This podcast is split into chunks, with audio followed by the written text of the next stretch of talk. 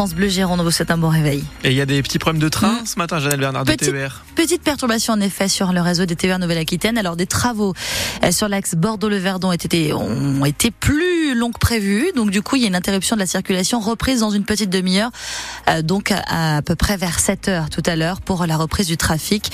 Et puis des suppressions de TER également ce matin. C'était le cas notamment pour le train qui devait partir à 6 heures de Libourne en direction d'Arcachon. Il a été supprimé, donc un pas d'arrêt par exemple par Marche Prime ou encore par Bordeaux ce matin.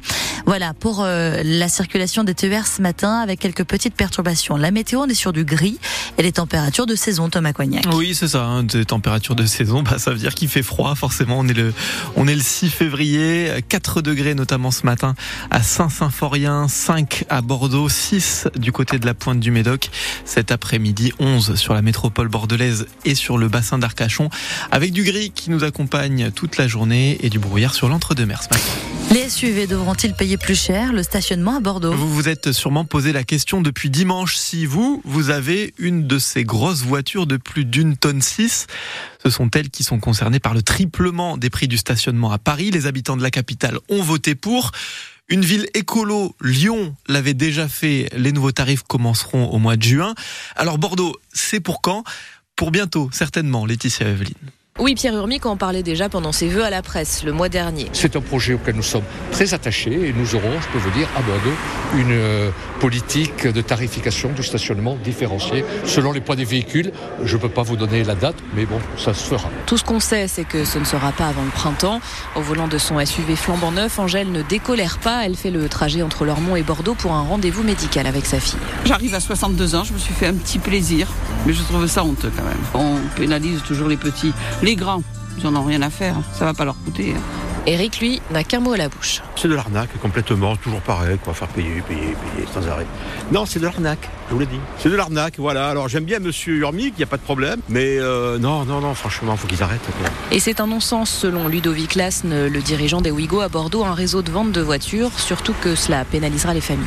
Les monospaces ont majoritairement été remplacés par les SUV, quelles que soient les marques, quels que soient euh, les modèles, et euh, ils ne sont pas plus grands, c'est des voitures qui généralement sont un peu plus petites que des monospaces, alors qu'en fait, en termes d'utilisation, c'est des véhicules qui sont beaucoup plus adaptés à une utilisation familiale. Des monospaces qui aujourd'hui dépassent beaucoup la limite des 1 tonne 6 et peuvent même aller jusqu'à près du double. Et la mairie de Bordeaux, hier, dans un communiqué, est restée prudente. Elle parle pour l'instant d'un enjeu en cours de réflexion et affirme aussi que le prix du stationnement se fera sur des critères environnementaux mais aussi de revenus des propriétaires. François Bayrou fera-t-il un troisième passage au gouvernement? Il n'écarte jamais rien, le maire de Pau. Il l'a dit hier aux 20h de France 2, quelques heures après avoir été relaxé dans l'affaire des assistants parlementaires de son parti, le Modem. Certaines rumeurs l'envoient au ministère de l'Éducation nationale où Amélie Oudéa-Castera serait menacée alors que doit tomber la liste des ministres et secrétaires d'État du gouvernement Attal. La ministre de l'Éducation nationale qui affronte une deuxième grève en cinq jours. Les enseignants de nouveau dans la rue et pas dans les classes comme jeudi dernier pour une partie d'entre eux. Ils se donnent rendez-vous aujourd'hui à midi chez nous devant le rectorat de Bordeaux. Ils manifestent encore pour la défense de l'école publique contre les réformes de l'ancien ministre de l'Éducation Gabriel Attal et pour demander de meilleurs salaires. Revendication salariale aussi à la Poste, où les salariés du centre de tri de Cestas doivent débrayer ce matin, ce qui pourrait provoquer des retards pour vos lettres et vos colis. Ils demandent plus 400 euros net par mois, alors que leur direction leur propose 2,5% d'augmentation. Hier, c'était les ostréiculteurs du bassin qui étaient dans la rue, ou plutôt sur un rond-point de l'autoroute Bordeaux-Arcachon. Eux demandent des compensations à l'État après la période d'interdiction de vente de leurs huîtres en décembre-janvier.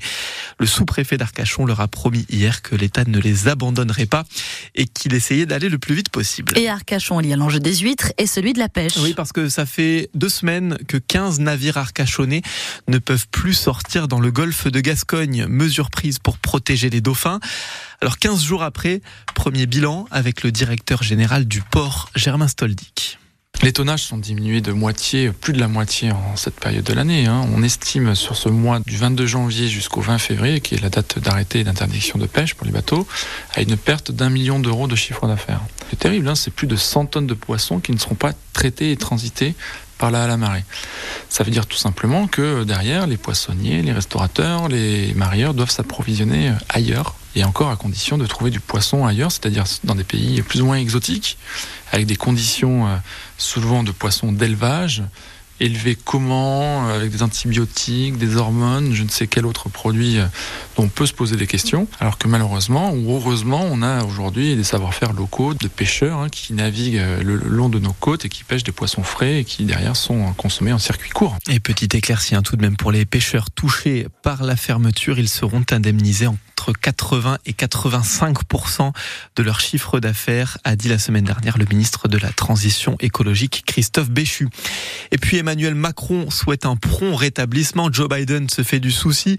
Le Premier ministre britannique Rishi Sunak ne doute pas qu'il retrouve rapidement toutes ses forces. Les réactions des chefs d'État après l'annonce hier soir du cancer de Charles III, le roi des Britanniques, qui lui se dit très optimiste quant à son traitement.